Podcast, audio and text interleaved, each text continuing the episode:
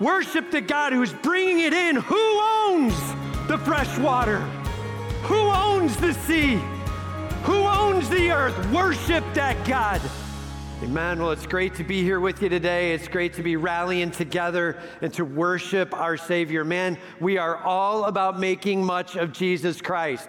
And all of God's people said, that's why we're gathering. That's why we're here. So, whether you're here in person or joining us online, man, may we make much of Jesus Christ. May He truly get all the praise. Hey, we're in a series here. It's called The Thunderous Sevens and the Copycat. And we're walking through Revelation chapters 4 through 19. Revelation 4 through 19. And we're in the middle of the book of Revelation here. And there's some detail about what's going to come in those final seven years. And then Christ comes, right? And so there's some detail about how God's going to be rolling things out and how he's going to allow things to go so that he can walk it through to Christ coming and Christ being King of Kings and Lord of Lords forever. And so we're looking at this from a moment of worship, not worry. Everybody say, for worship. Right? For worship, not for worry. That's our goal as we walk through this. That said, as we've looked over the last couple of weeks, we've been in uh, the seals and the trumpets. And if you remember what that is, in those final seven years to come, Christ ends up taking the scroll in the Father's hand, a scroll that's got the plan of how it's going to be rolling out the wrath of God and the plan of God and the mercy of God, calling people to salvation. And in the midst of it, it's sealed with the seven seals. So the first thing Christ does is he opens each of the seals. When he goes to open those seals, each one kind of unleashes we'll just call it like a preparatory wrath down into the earth, getting them aware this is who the God of the universe is, this is who's in charge. And as uh, basically as Jesus is popping each of those seals, he's getting ready to open the scroll. When the seventh seal opens, then he goes to opening the scroll and reading what's inside. That's the seven trumpets and the seven bowls, is really the recorded plan of God inside, right? And so we've already gone through the seals and the trumpets timeline wise. Like the seals is, think of it like the first half of the seven years, and the trumpets is largely probably the second half of the seven years. And, uh, you know, there's some talk about that, but think of it as largely covering the whole of it. God's like, okay, I've showed you the seals and the trumpets. Let's go back now and let me show you what's going on through the seven years from Satan's side. Remember, this is called the thunderous seven, so it's God's handiwork all over the place, right? Seven seals, seven trumpets, seven bowls, and so on. And the copycat. And uh, Satan is just a lame copycat. He's like, well, I want to be like the Most High. And so he's giving his shot at it. It's a lame copycat at best. Everybody say lame. And uh, we're going to be taking a look today at Satan's copycat attempt throughout the seven years, all right? That's a big part of where we're going. That said, as we dive into this, just a little refresher, reminder. Remember, we're going for a plain sense read here. As we walk through the book of Revelation, just uh, if the plain sense makes sense, right? Don't look for any other sense, right? So we're just going with a plain sense read. By the way, that's how we read all of Scripture. It's the exact same way. So we're not changing anything by entering this book. It's the same approach the whole way through. If the plain sense makes sense, don't look for any other sense. If you're reading it and it looks to be a, just a very obvious thing, then that's what it is. And if it's something that you don't know, don't understand, it's not something you're aware of in any way, it's possible maybe that's a symbol. Just so you know, in Revelation, almost every symbol is then defined in some way. And we're going to run into one of those today. We're going to see the beast coming up out of the sea with seven heads, ten horns. Like, what do you know that has seven heads and ten horns? Yeah, me neither, right? And so, probably a symbol. In fact, actually, what we're going to find when you get four chapters later, Revelation 17, God starts defining those symbols and what they mean. He's like the seven heads, well, those represent kings and kingdoms. The horns, those represent leaders, and he starts telling the meaning behind it. So, it's going to be a big symbol that we see today, and then just a lot of plain sense read that goes along with it, all right? So, if the plain sense makes sense, don't look for any other sense, and that includes when it's a symbol, it's a symbol, right? And all of God's people said, all right, so that's where we're headed. Excited to be getting there for worship, not for worry. That's our battle cry. So if you want to turn to Revelation chapter 12, that'd be great. We're just going to be skidding through Revelation 12 pretty fast to get a running start and jump. Most of our time is going to be spent in Revelation 13 today. Um, we will be spending more time in Revelation 12 in the class. So if you want to take that class with us, like Pastor Steve said, we've got well over 800 signed up. I think five, 600 they're going to be showing up in person and another couple hundred on demand. And so praise God for that. Excited for it. Um, we'll be covering chapter 12 in the class in a lot more detail and making sure we understand some of the symbols and all that in it. All right? So, that said, as we dive in here, uh, we're just going to jump to verse 9 as we start out. Well, I'll say this point number one recognize that Satan will interact in this world as he strives to be like the Most High recognize that Satan will interact in this world as he strives to be like the Most High. Satan's battle cry, I will be like the Most High. And so he's going to be displaying that all throughout, and we're going to see those copycat elements here. Um, just to get a little bit of an understanding and a running start, in verse 9 of chapter 12, it says, And the great dragon was thrown down. Dragon, okay, how many of us know of dragons? Right? And we're like, okay, I haven't seen anything in real life like that. Maybe this is a symbol, right? And the great dragon was thrown down, that ancient serpent um, who is called the devil and Satan, the deceiver of the whole world. Notice a symbol and then the definition.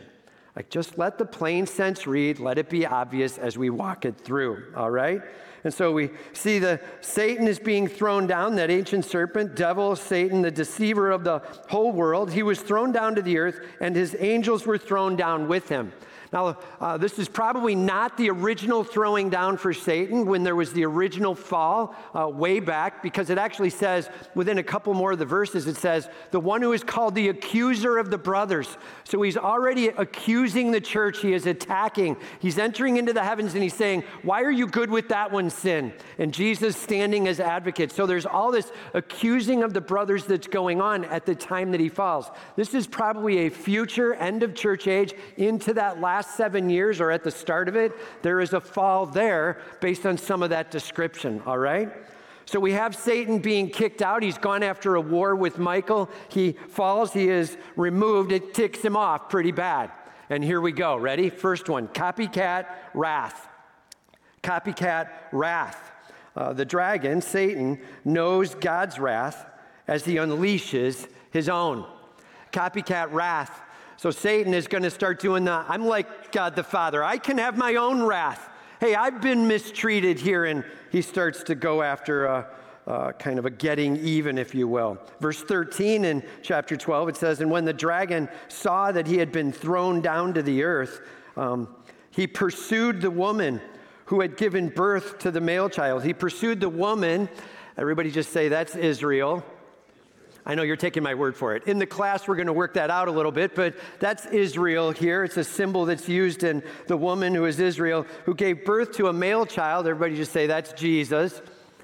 And it is. We'll work that out in the class. But the reality is, you have Israel and Jesus being born, and then uh, Satan starting to pursue there. And then after he gets kicked out of heaven, so ticked off, he just starts going after Israel in massive form. Isn't it amazing how, when you look across the centuries, you can see nation after nation after nation taking on a hatred of the Jewish people? Dude, I'm just telling you, that is demonic at the core.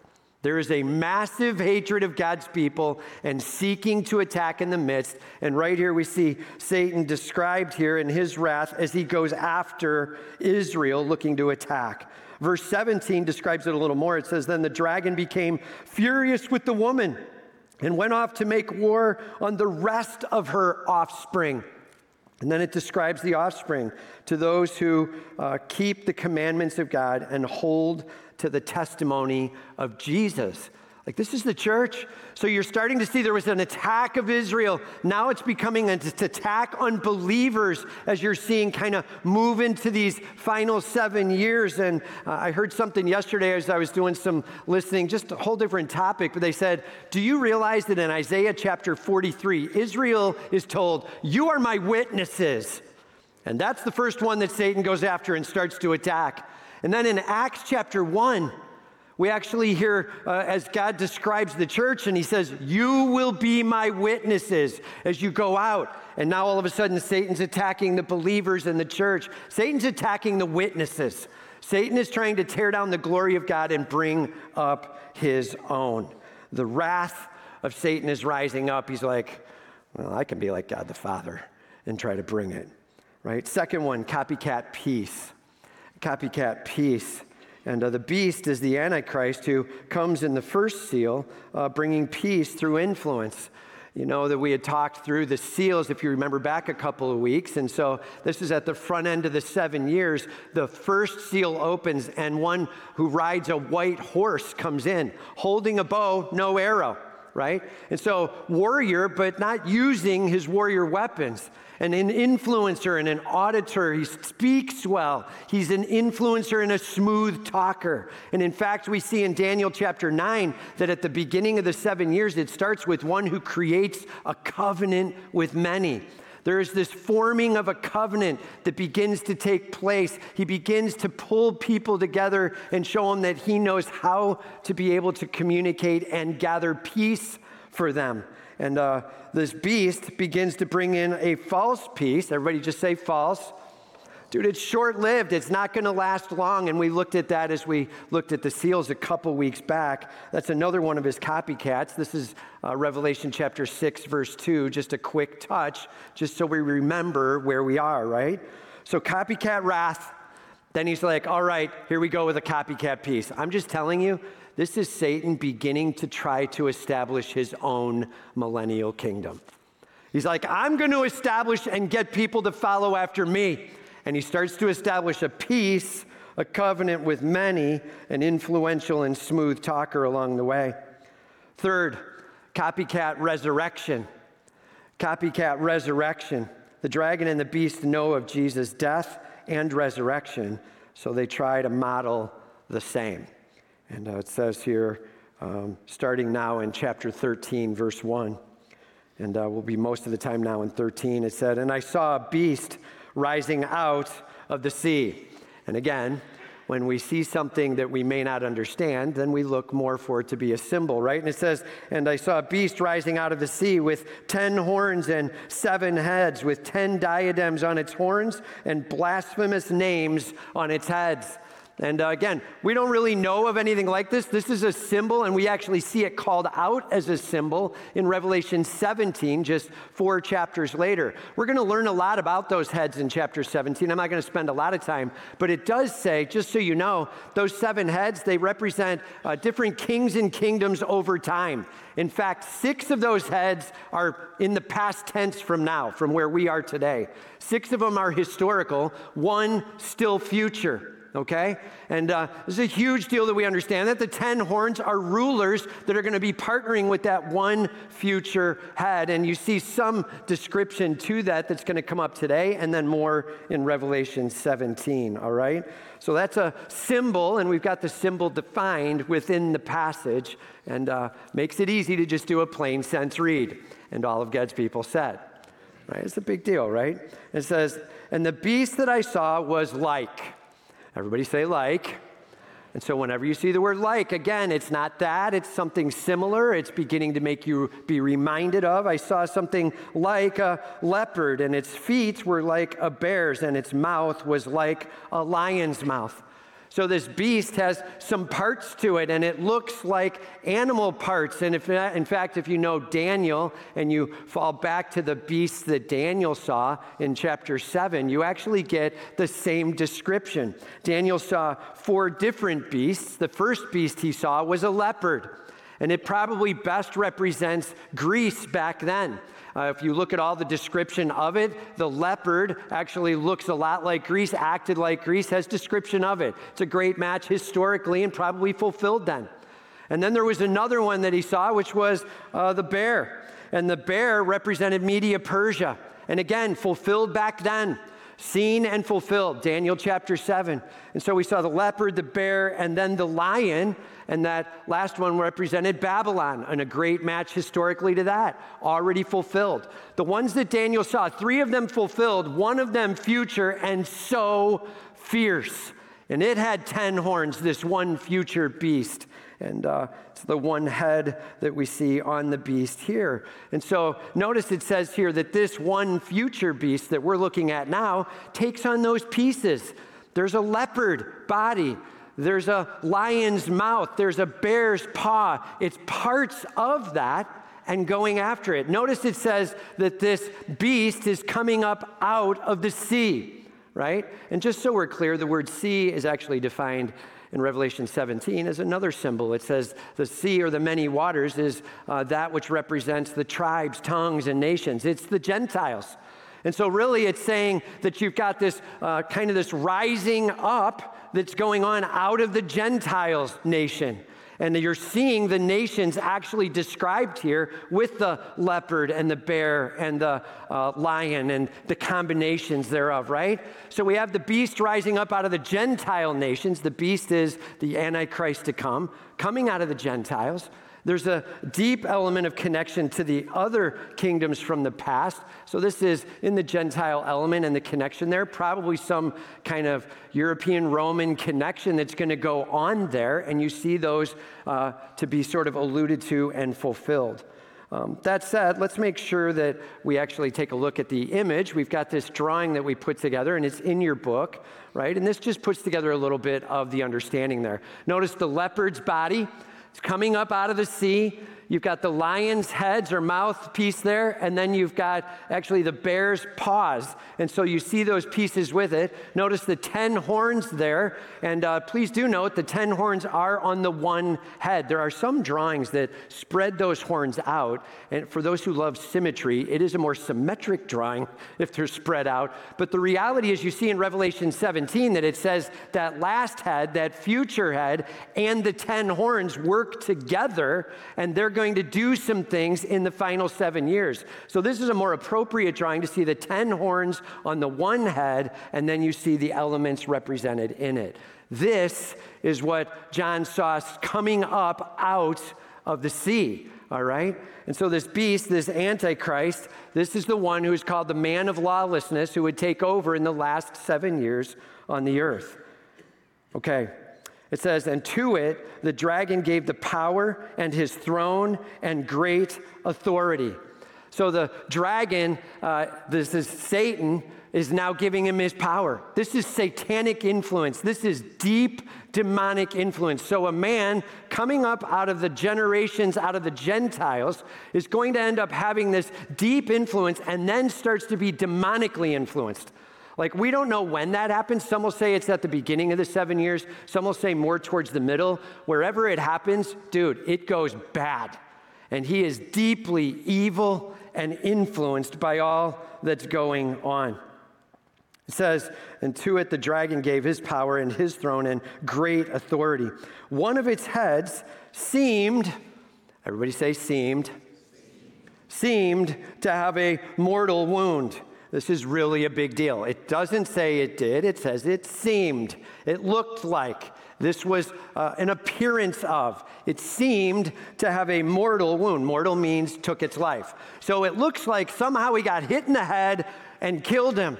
Like, however, this beast is leading in these first few years, some people don't like him very much. There's a rising up, and somebody takes a blow to the head on him, trying to take him out, right? It's a huge deal to understand that this is an attempt to kill and take him out. And as he gets hit in the head, it looks like he's dead. It looks like he took a mortal blow. It seemed like it. And then it says after it, seemed to have a mortal wound, but its mortal wound was healed. Like all of a sudden, he's better. Uh, he seems to be standing up, and how can that be? And it looks like he has actually got the power of life. Like this is a miracle that he's got. Now remember where we're at. You're in the seven years. The seals are raining down one after another. You're seeing harder and harder things taking place. You're seeing wars and famines and de- pestilence and dark things happening. Then all of a sudden, you end up seeing the earthquake and the thundering. And, and in this moment, you've got someone who takes a mortal wound, goes down like your leadership isn't working at all. And then all of a sudden, he stands back up and he looks fine. And while they've seen 25% of the human population killed, and they've seen nasty pestilence and plague, this one seems to have life and power. And they start trusting in Him instead of trusting in the God of the universe who does have life and power. We know the King of the universe the one who is in charge, God Almighty, and He is the author of life. And all of God's people said, and this is nothing but a copycat, a look-alike. He's like, You have your Jesus, I can have mine. This is actually a copycat Messiah, a copycat Jesus in the midst as he tries to make this resurrection look alike and uh, a false Messiah, if you will. And it says, And the whole earth marveled as they followed the beast. They're in the middle of all the destruction. They're in the middle of all of it falling apart. He seems to have some kind of life and power. Will go to him. And they begin to follow in that first half of the year, right probably at the halfway point, is most likely where we're at. And we'll see a timing number that tells us that in just a second. It says, And they worshiped the dragon, for he had given his authority to the beast and they worshiped the beast, saying, Who is like the beast, and who can fight against it? They literally are declaring, There's no one like this one. Dude, that is an epic fail. Everybody say that is wrong. Right? Their understanding is that this is as good as it can get. Nowhere close. They're buying the copycat that Satan is selling. They're claiming a hope, but there is no hope on the backside with him right? So we have the copycat resurrection. Now, copycat universal worship. Copycat universal worship. The beast knows of the prophecy that every tribe, tongue, and nation will bow before Jesus, so he strives for the same. The beast knows of the prophecy that every tribe and tongue will bow before Jesus, so he strives for the same. Like they know the scripture that says simply, that at the name of Jesus, every knee will bow and every tongue will confess. Jesus Christ and his kingdom will go on forever, and he alone is our hope. And every knee will bow, and Satan's like, I can do that kingdom. I can make that myself. I've already got a false Messiah.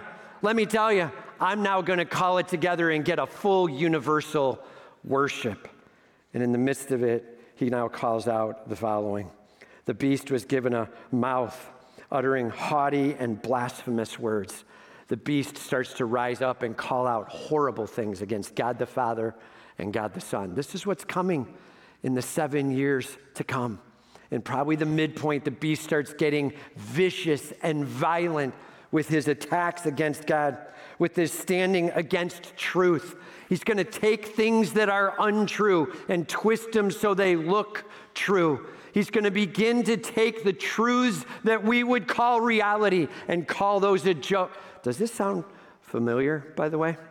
Are you seeing it even beginning a little bit now, taking the inroad of the things that are obviously right are being mocked and pushed aside? And if you stand with the God of the universe in that, you will be pushed back on cancel cultured, if you want to call it. And that's the light stuff. This is way more than cancel culture, right? And we're talking a huge, huge moment as the beast stands up against truth, against God. It says, and it was allowed. Everybody say, God's in charge. I agree with you. God's in charge. It was allowed to exercise authority, ready, for 42 months. Dude, that's pretty specific. 42 months, right? And just so you were, add this up real quick, right? If there's 12 months in a year, right? Three years is 36 months, and then half a year, 42 months. This is three and a half years, right? Three and a half years, half of a seven.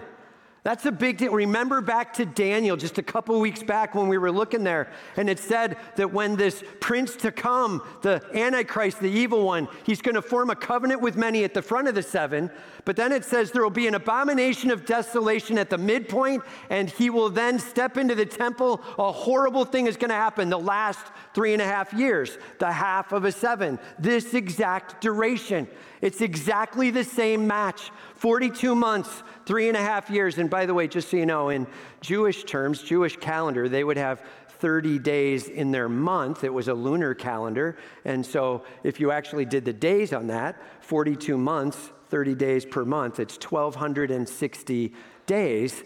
And you'll also see that come up in Revelation 12 and Revelation 11. 1,260 days, 42 months, three and a half years, half of a seven. That's pretty specific. Just take the plain sense read and look what God is saying. There's a future seven coming, and half of it is going to be an utter train wreck with the leadership and viciousness here. It says that he was haughty, he was horrible, he was attacking, and it would be for 42 months. All right, it goes on here and it says, And the beast opened its mouth to utter blasphemies against God, blaspheming his name and his dwelling that is, those who dwell in heaven. And it was allowed to make war on the saints and to conquer them. And authority was given it over every tribe and people and language and nation. God was given him authority. I Everybody say, God's in charge. God's in charge, but he's allowing this moment of rising up. And he ends up with world dominance from the midpoint on becomes world dominant. One world everything. World dominance takes over from the beast. And it says, and all who dwell on the earth, remember we talked about dwell on the earth. It means those who are refusing to say, I want heaven as a part of my home. This is my home. I dwell here, right? It's the unsaved. Everybody just say unsaved right, for the unsaved. And it says, and all who are unsaved will worship it. Everyone whose name has not been written before the foundation of the world in the book of life of the Lamb who was slain. Everyone whose name was not, everybody say not, was not written in the book of life before the foundation of the world. Like God's in charge, God's got it in hand. Those who are worshiping the beast did not have their name in the book of life, they will not be saved, all right? So for those of you who are worrying like, well, what if somebody accidentally like starts worshiping the beast and then they're like, this is a bad idea. I got to back out of this, dude. That's not what's happening. You're not talking about somebody who's looking to be saved, somebody that will be saved. Those whose names are written in the book of life will not worship the beast. Will not. Everybody say not. I can't be clear enough on that. I've heard that misstated so many times along the way. Will not. That's a huge deal.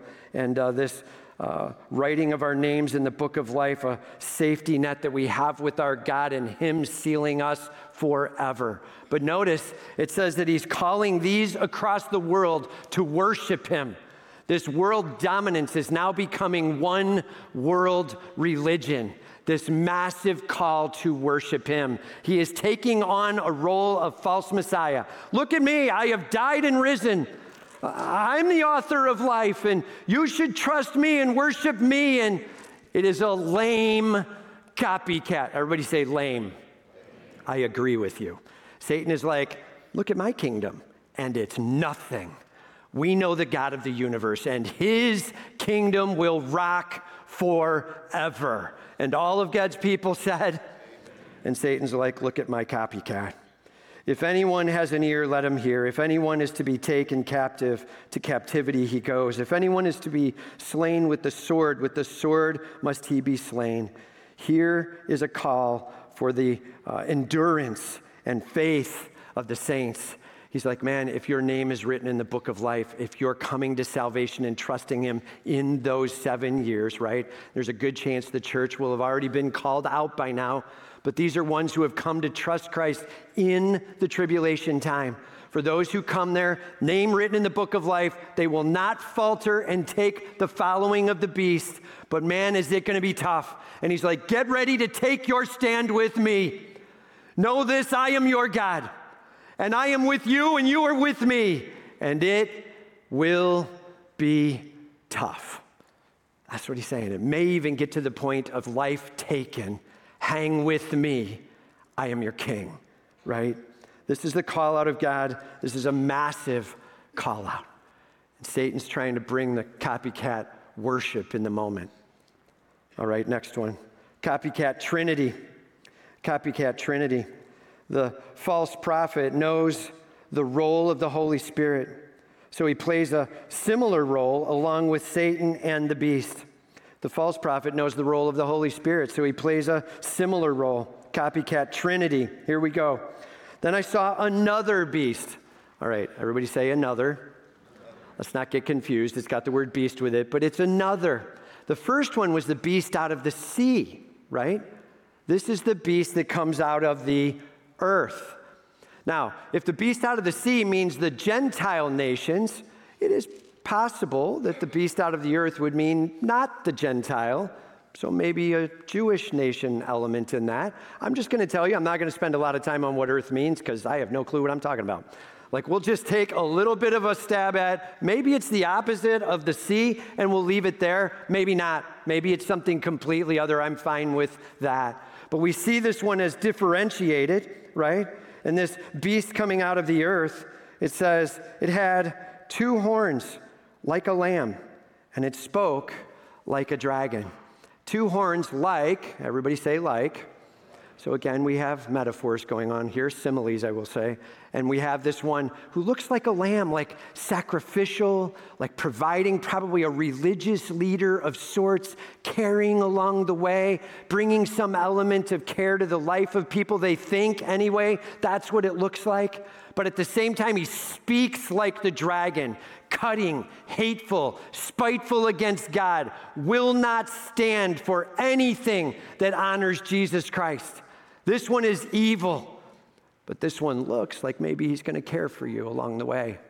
This one is called the false prophet. We're going to end up seeing that come up in Revelation 19.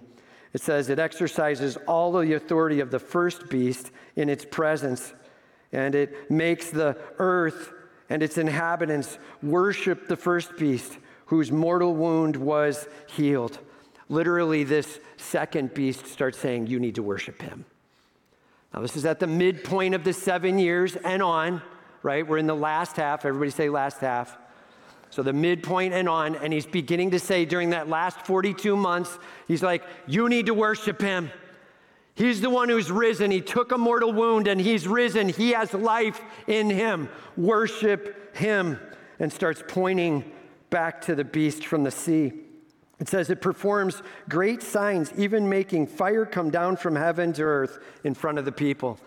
There will be some prophecy elements. There may be people of God. They're capable of bringing fire from heaven. And some are awed by that, but this one can mirror it. It's a lot like when Moses was going into Egypt, trying to bring the, the Pharaoh response, and he was bringing some plague elements. And then the people there were like, I can do that and there was a look-alike to it. You're seeing some of that here. Like he could bring fire from heaven, and people are like, it looks like he's got authority over the heavens. I'm just saying it looks like this one may have some power. And it says, and by the signs that it was allowed to work in the presence of the beast, it deceived those who dwell on the earth, telling them to make an image for the beast that was wounded by the sword and yet lived wounded by the sword. There's a nice description of how he took his head wound. By the way, what a great way to say it. Wounded by the sword, yet lived. That's the reality. What will be sold? Mortal head wound, miracle resurrection, life in him. It's all a fake. It's a lame copycat at best as he tries to take over and say, We have our own Jesus. Look at our Messiah. Look at what's going on here. Notice this one who is pointing over to Jesus Christ and making a big deal out of him. Well, who in the Godhead does that? That's the role of the Holy Spirit.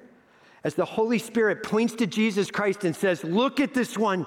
Look at the glory of the Son. Look at how he loves you. Look at how he's died for you. Look at how he has risen for you. The role of our Holy Spirit and the work in our lives as he rocks our world and shapes us. This is nothing but a lame copycat as he tries to be an influencer in that community, in that kingdom, and trying to push people towards worshiping the fake Christ. So the fake Holy Spirit pushing to the fake Christ along the way. This is a massive fake trinity and uh, a huge deal that we grasp it. It says, and it was allowed to give breath to the image of the beast, so that the image of the beast might even speak and might cause those who would not worship the image of the beast to be slain. Get good with us, or we'll take your life. That's the pressure going on right now. Just so we're super clear, so Satan is trying to role play God the Father, the beast of the sea. The Antichrist is trying to role play being Jesus Christ. I'll try to die and rise. We've got this one trying to role play being the Holy Spirit. They're like, we can have our own Trinity, we can have our own hope, and they can't do anything. And all I can say is it's super important that we remember this as we talk. Just remember, last week we were looking at the trumpets and the declaration of the wrath that was coming, right? And as God rules over that trumpet blasts that were coming, those seven blasts, we're all in the second half of the seven years. And as he's declaring out, I'm in charge of the earth, and one third of the earth gets scorched. One third of the sea creatures die. One third of the fresh living, uh, fresh water dies, and all of that in it. And also, you see the heavens affected. God is making a declaration I'm in charge, you're not. And in the midst of it, they're trying to draw the attention to themselves. It is a massive battle for worship. Everybody just say worship. Dude, it's all about worship. That's what's going on, all right? And the last one now copycat Mark. Copycat Mark. The beast knows of the mark of God in Revelation 7. He calls for his own mark. The beast knows the mark of God in Revelation 7, so he calls for his own mark, the copycat mark. Now, most of us have heard of the mark of the beast, right? In fact, if you were to talk about Revelation with anybody, pretty much everybody would be able to say something about the mark of the beast in there somewhere, right? And uh, let's just be really clear on this. The mark of the beast comes up here in Revelation 13. If you go back to Revelation 7, that is when the seals are getting done and we talked about the 144,000 are called out, it says that God seals them and marks them. He's like, These are my witnesses, and I will seal them and use them for life. They will be with me and worship me. He is sealing and marking his people. So, six chapters later, Satan is like, Well, I can mark my people. I'll, I'll just mark mine. It's nothing but a copycat mark at that point as he marks the forehead and the hand. So here we go. The beast knows the mark and he follows through. It says it causes all, both small and great, both rich and poor, both free and slave, to be marked on the right hand and the forehead. Now, some will say, I think this is actually physical. And some would say maybe this represents more ideological. I'll probably go more with the ideological, and I'll show you why in just a second, practically here with what's going on. But if it's ideological, like my hands are committed to doing what worships you, and my head, my thinking is committed to worshiping you, right? My head and my hands committed, like a mark, there's a taking over of me, and I'm all in for you right? And here's the reason why I say that. Notice what it says after it this mark on the hand and the forehead, so that no one can buy or sell unless he has the mark, that is the name of the beast or the number of the name.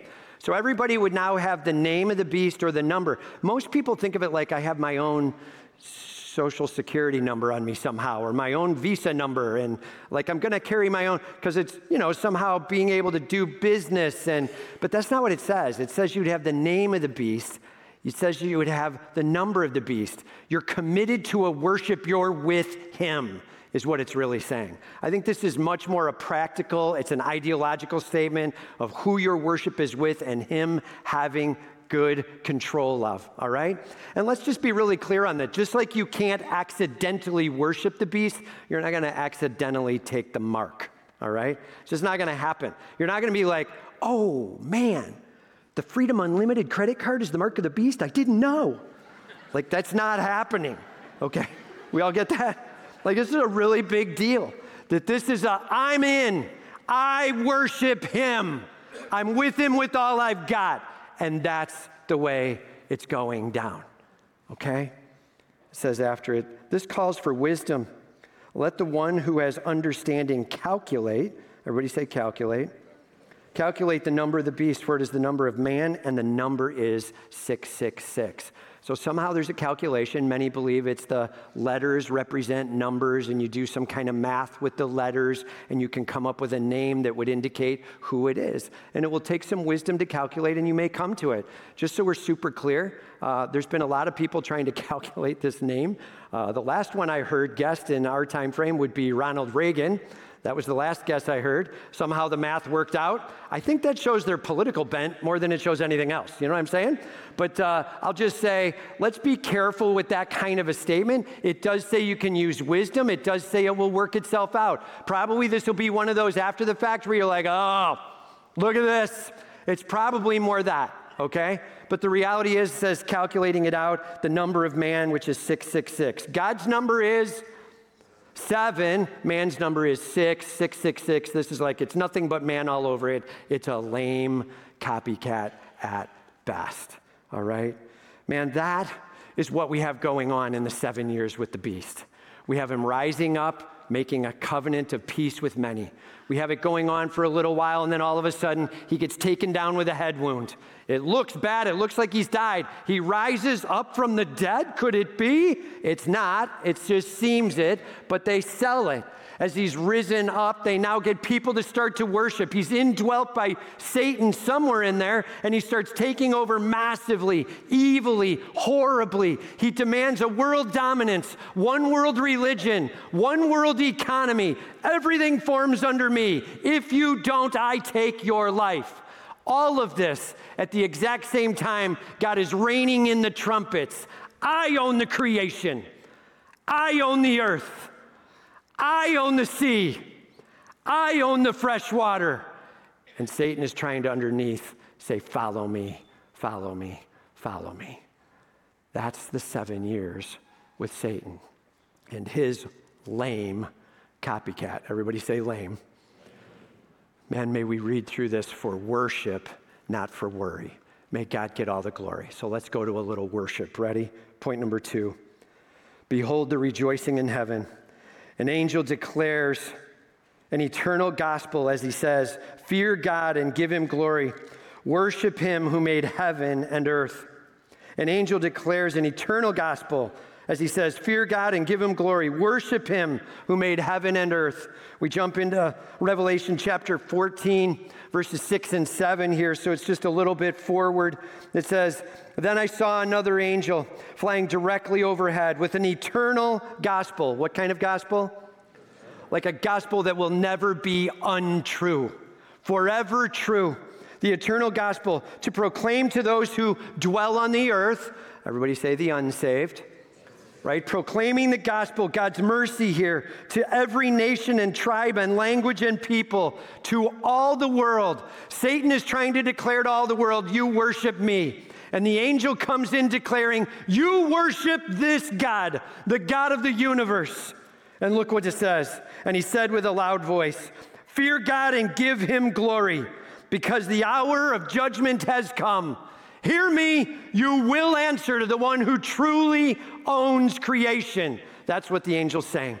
And he thunders it out, and then I, I love this statement, it brings me to tears. It says, And worship him who made heaven and earth and the sea and the springs of water. Do you hear what he's doing? He's rolling out the trumpets for them. Open your eyes Worship the God who's bringing it in. Who owns the fresh water? Who owns the sea? Who owns the earth? Worship that God. And there are some, small in number, but some, that come and worship the King and they never worshiped the beast. May God get all the glory.